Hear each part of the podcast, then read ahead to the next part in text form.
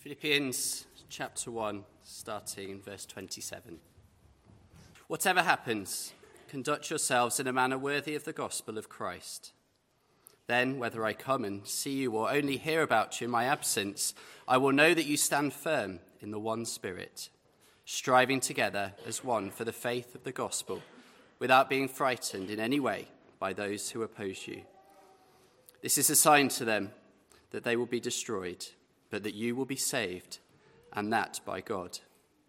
For it has been granted to you on behalf of Christ not only to believe in him, but also to suffer for him, since you are going through the same struggle you saw I had, and now hear that I still have. Therefore, if you have any encouragement from being united with Christ, if any comfort from his love, if any common sharing in the Spirit, if any tenderness and compassion, then make my joy complete by being like minded, having the same love, being one in spirit and of one mind. Do nothing out of selfish ambition or vain conceit. Rather, in humility, value others above yourselves, not looking to your own interests, but each of you to the interests of the others. In your relationships with one another, have the same mindset as Christ Jesus, who, being in the very nature God, did not consider equality with God something to be used to his own advantage. Rather, he made himself nothing by taking the very nature of a servant, being made in human likeness, and being found in appearance as a man, he humbled himself by becoming obedient to death, even death on a cross. Therefore, God exalted him to the highest place and gave him the name that is above every name, that at the name of Jesus every knee should bow in heaven and on earth and under the earth, and every tongue acknowledge that Jesus Christ is Lord, to the glory of God the Father. The church in Philippi was generally happy and healthy. Philippians is not one of those letters where Paul starts out with a very clear challenge to something in particular that was very problematic in the church. So it's not like Galatians, where there's a big issue that Paul wants to address almost as he begins the letter. But, like any church, Philippi, the church in Philippi, is not a perfect church. And one of the underlying problems in the book of Philippians that you can hear Paul speaking about again and again as he goes through is an underlying problem with unity. We touched on that last week, didn't we, in chapter 1 and verse 27, where Paul speaks there of his desire to know that he stand firm in one spirit, striving together as one for the faith of the gospel.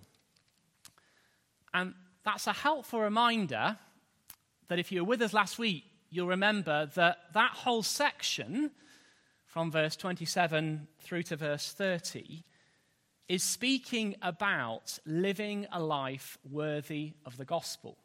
Speaking, as we saw last week, of things we must do as Christians, what it looks like day by day. And so, unity as the people of God is part of our day to day pattern of holiness as Christians. True piety, that is, a life walking by faith in relationship with the Lord, is inward and outward. It affects what I do personally day to day, but it also affects my relationship with other Christians because God puts saved people into churches. And in churches, we are linked together through our shared faith in the Lord Jesus Christ. And a unified body of God's people is vital. Discord within the church harms the whole church. And that's a real concern of Paul for the believers in Philippi. If you have a Bible and you jump on to chapter 4 and verse 2, we'll hear Paul there pleading with Euodia and pleading with Syntyche to be of the same mind in the Lord. What we believe are two women who can't agree together, that is harming the whole fellowship. It's having implications for all the brothers and sisters there in the church. Reminds me of a conversation I had with a, a pastor. You know, when someone says something that really surprises you, and uh, this gentleman is known for being fairly forthright at times. But the thing that he said to me really struck me is he said, I hate strife within the people of God. A man who wasn't afraid of speaking God's truth clearly and publicly said, I hate strife within the church of God. Do you? Do I? And it's really interesting in Philippians that as Paul begins to get into this subject of unity, which will be the subject he'll be speaking about in its fullest sense in both this section in verses 1 to 4 and as we continue next week in verses 5 to 11. Paul frames this appeal to unity among the people of God in terms of how that will give to him the gift of joy. Isn't that interesting? He says in verse 2, as he is issuing this appeal to unity, then make my joy complete by being like minded. You might phrase that complete my joy, fill it up to the brim. You know, so he's a joyful man, Paul. We know that. We hear that in the letter. But he says, You can make me even more joyful if you will be united in the Lord Jesus Christ. Now, if you know and love Philippians, you'll know it's an epistle of joy, isn't it? It's a book uh, where Paul says in chapter 1 and verse 4 that he is praying for the church with joy. In chapter 4 and verse 1, he describes the church as my joy and my crown. And then in chapter 4 and verse 4, he says to them, Rejoice in the Lord always. Again, I say, Rejoice. So it's a great epistle of joy. He wants joy for them as Christians. He sees things in them that give him joy, but he now asks them to give him even more joy by being united. Now, isn't that astonishing when you think about Paul's circumstances? His situation is that he is constrained, he's under arrest, he's not a free man, as it were. And yet he says, I would not find the greatest joy in being free. but actually, my plea for you is that you would be unified to fill up to the brim, to complete my joy in the Lord. And there are a great number of ways in which the Bible motivates us towards holiness and good things as Christians, including unity. But giving jo- joy to others is an unusual motivation in Scripture, isn't it? and so, for that reason, it's worth us just noting that here. But it's a good motivation. We are to live for the glory of God, and we are to pursue others' joy in God. And even here, Paul says that our holiness, our pursuit of unity as a people of God, can bring joy to other Christians. I was struck by that this week as we were just chatting informally as elders, and one of the brothers in the eldership said, Someone had made my weekend. That's a great thing to say. And do you know why it was? it was seeing an individual's spiritual growth. It gave him joy. It's a good thing. And so, our focus today, as we think about this call to unity, is how we can give others joy by pursuing unity. How we can give others joy by pursuing unity. We're going to focus in on just verses 1 to 5. Next week, God willing, we'll pick up those amazing verses in 5 through to 11. But let's begin uh, in verse 2 as we see the first way in which we pursue unity to give joy is by having or pursuing a shared outlook. Verse 2. Pursue a shared outlook. Look down with me at verse 2 where Paul says, Then make my joy complete by being like minded. That's that call to unity.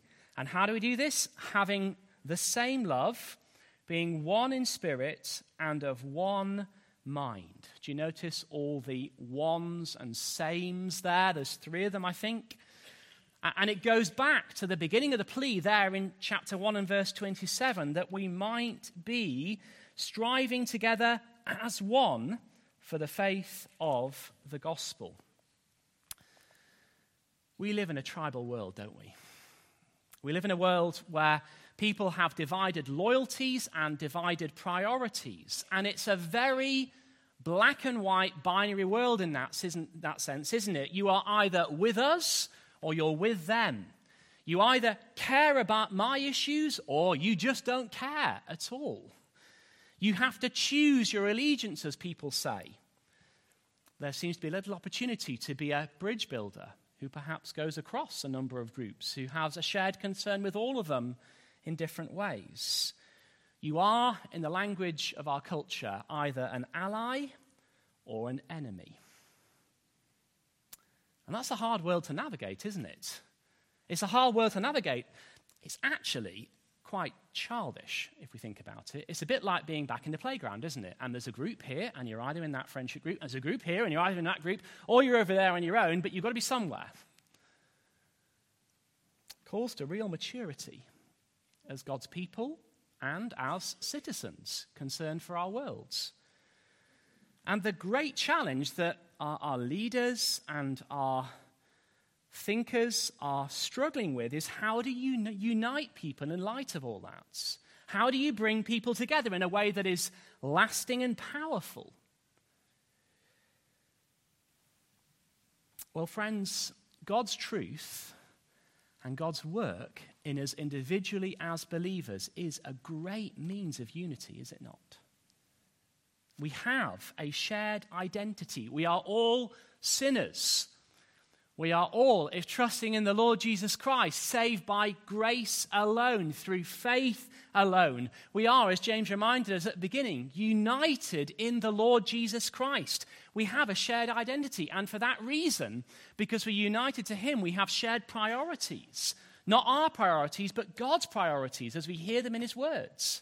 They come from our great commander and king. And so we join in them together.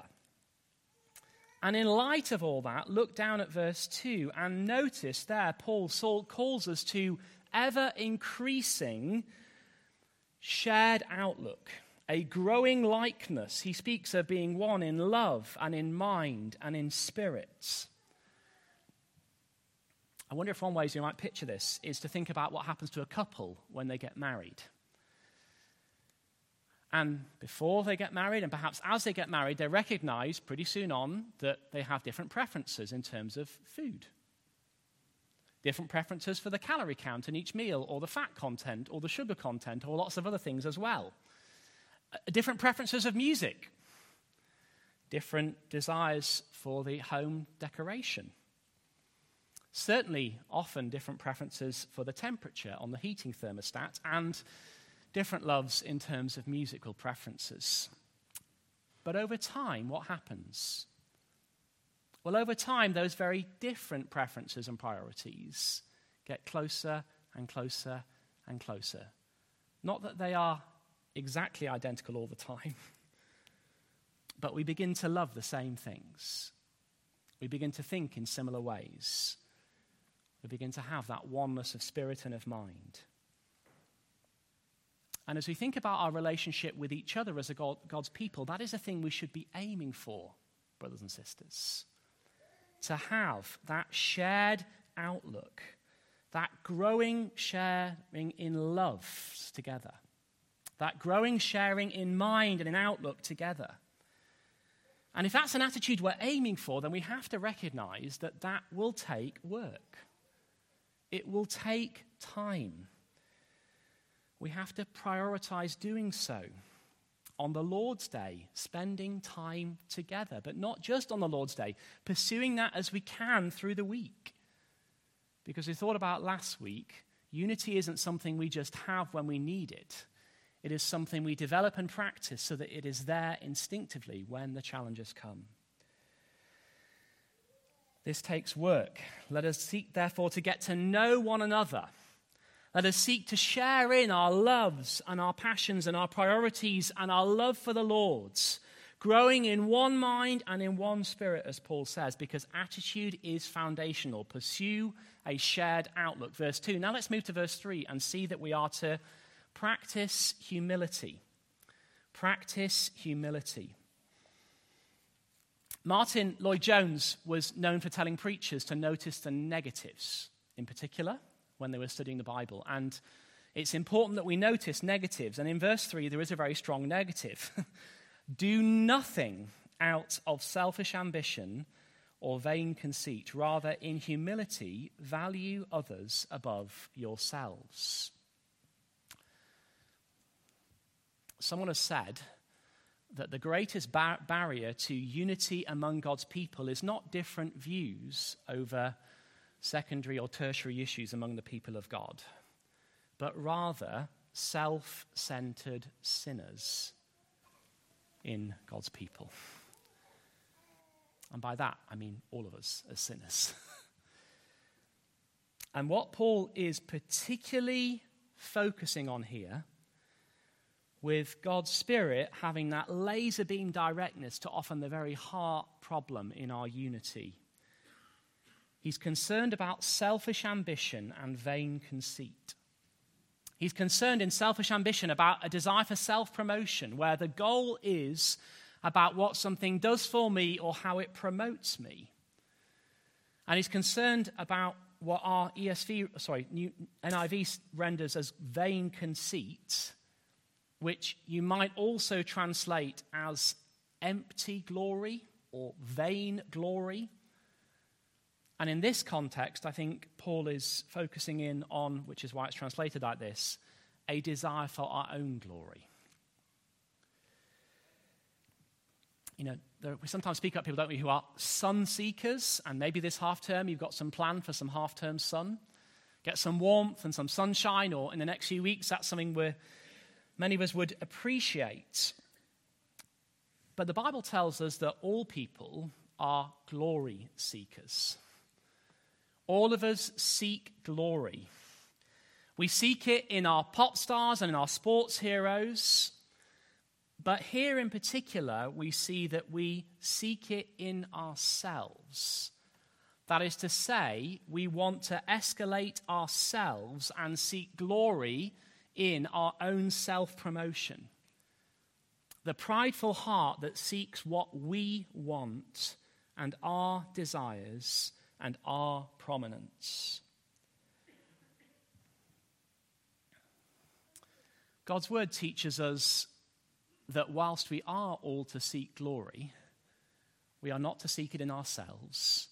We are not to seek it in others. We are to seek it in the one who is truly glorious, our God. And we are therefore to dwell upon God's glory. The way out of this pursuit of self glory, which leads to pride, is to seek glory in God and, well, to see the glory of God first of all. To dwell upon the majestic greatness of our God to fill our minds with thoughts of Him and all that He has done, and then to make it our goal and our aim and our passion to pursue all for His glory and not our own. And, friends, when we do that, that brings great humility to our hearts and it brings great unity among God's people. I was chatting with someone last Sunday morning who made the great statement that if you get five atheists together in a room, they won't stay there very long because they'll fall out and disagree and leave. Why? Well, they'll do so because they seek their own glory, as we all would do, left to ourselves. But seeing the glory of God in the face of Jesus Christ kills our pride, it makes us humble. And then as we live for the glory of God and not our own glory, then that, friends, is the route to true humility. It calls us to each day and in every situation asking one simple question What would bring glory to God? Simple but hard to keep on doing, is it not, friends? Because we just get on with the day and we do the default. And the default of our hearts is so often to seek our own glory or others' glory. But as we ask and prayerfully ask the Lord to help us, Lord, help me to do what would bring glory to you in this situation, in that situation, I do think I'm more and more convinced of the statement that we are to think slowly and act quickly. That is to say, that we must think more carefully before we act, to weigh our motives and our reasons for action very carefully, and then act. And as we practice this humility, as we live for the glory of God and not our own glory, then that's kind of an implication for how we live together as a church, and particularly how we serve with one another. It will mean that we are willing to stre- be stretched in serving in new areas of the church, perhaps in areas that are outside of our normal comfort zone, whether that be in things that we believe to be areas of our strongest gifting, or perhaps areas where we get the most enjoyment in good ways in ministry. If we are called to steward our gifts, that's right. But if there is great need, then perhaps it will be right at times for us to be willing to step outside of those areas where we feel most at home so that we can fill need where there is need among the people of God. So practice humility by seeking the glory of God in all things. But then, thirdly, we see we are to persistently look outwards. Pursue a shared outlook. That takes time and effort together. Secondly, practicing humility. And then, thirdly, persistently look outward. And this is verse 4, where Paul says, Not looking to your own interests, but each of you to the interests of others. We live, friends, in a therapeutic self help culture that calls us to just look after ourselves, to just think about my needs, to just think about my interests, to just think about me. We're told you deserve better. We're told that we are to look after number one and number one alone. And so, for that reason, a number of versions render verse 4, and here's the ESV let each of you look not only to his own interests, but also to the interests of others. And that captures verse 4, but also the biblical balance that we are rightly called to care for ourselves and to care for others. We are rightly called to steward our bodies and to care for ourselves, and most of the time we're generally good at that. But if our orientation is just inward, if all we are concerned about is ourselves, that will fracture the people of God because everything becomes all about me. So, can I plead with each one of us, genuinely plead. This is a massive issue, I believe, for Christians all over the world. Can I plead with us to not let the self centered therapeutic culture shape us? Do not be conformed to the world, but be transformed by the Word of God.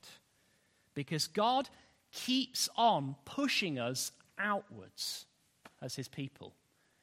He keeps on saying, think about others' needs, think about others' burdens, think about others' concerns. And it's interesting, in the original, the word interest isn't there. So you might render it as to say, let each you look, look, only, not, look not only to his own, but also to others. And I think that's helpful, actually, think of it that way, because it's not just about interests, it's about everything.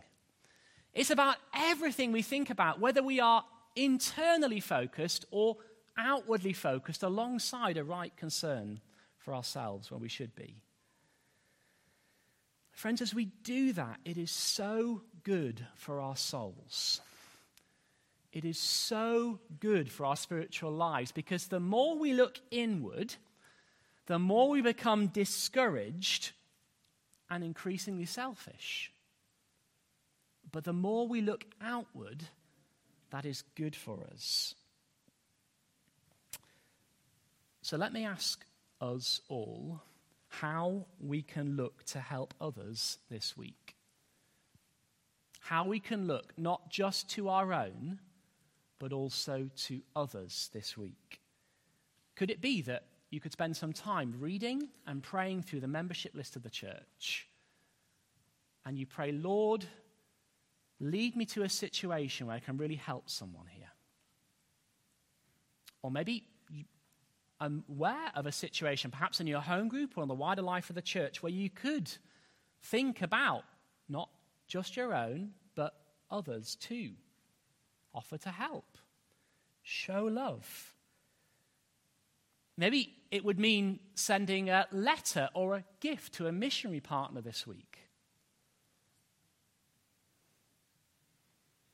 Now, that, I think, this third step, persistently looking outwards, is in many ways the hardest step. And it's hard work because our hearts have springs in them, spiritually speaking, that come from our sinful nature that keep on turning the dial inwards rather than outwards. This is a removable tow bar, and it's uh, heavy stuff. Um, and uh, last summer, a year and a half ago, I managed to break it halfway through the holiday. I was very grateful for the um, help of a number of friends to get our tent and trailer back from not so sunny St. Ives that year.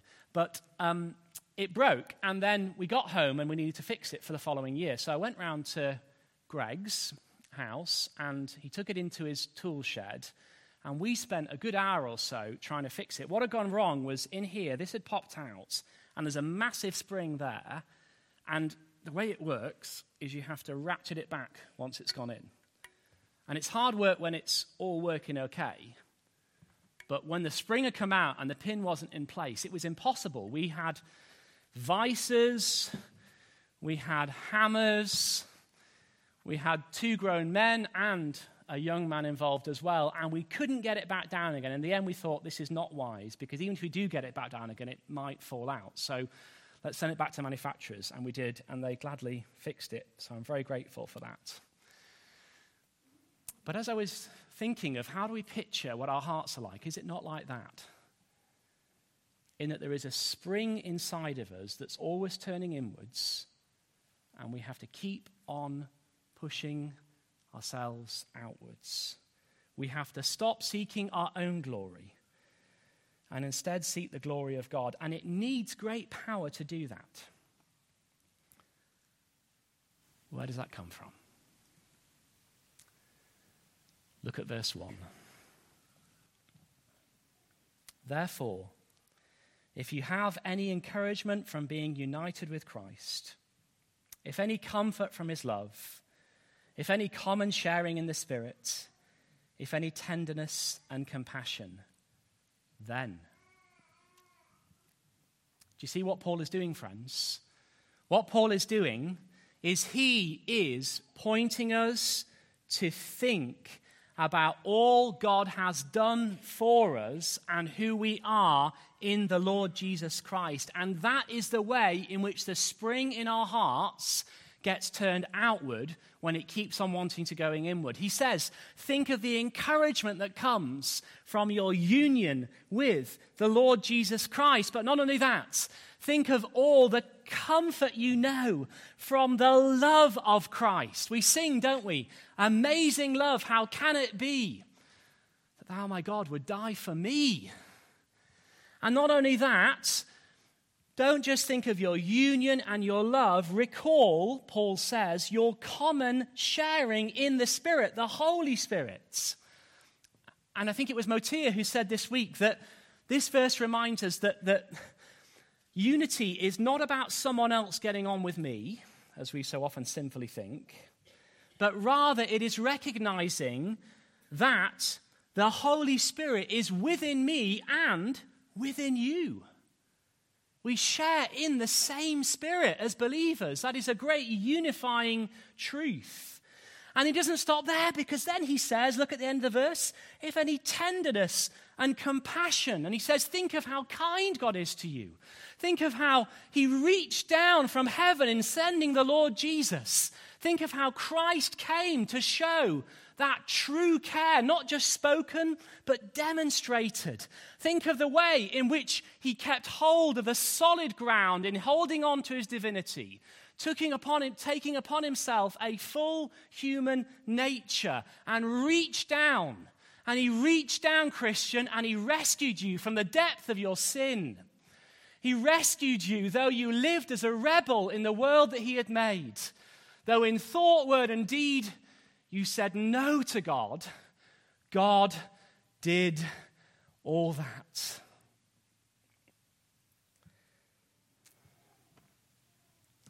And then you think, what a Savior we have. What a Father I have. What a gift in the shared Spirit. And that begins to reset the spring.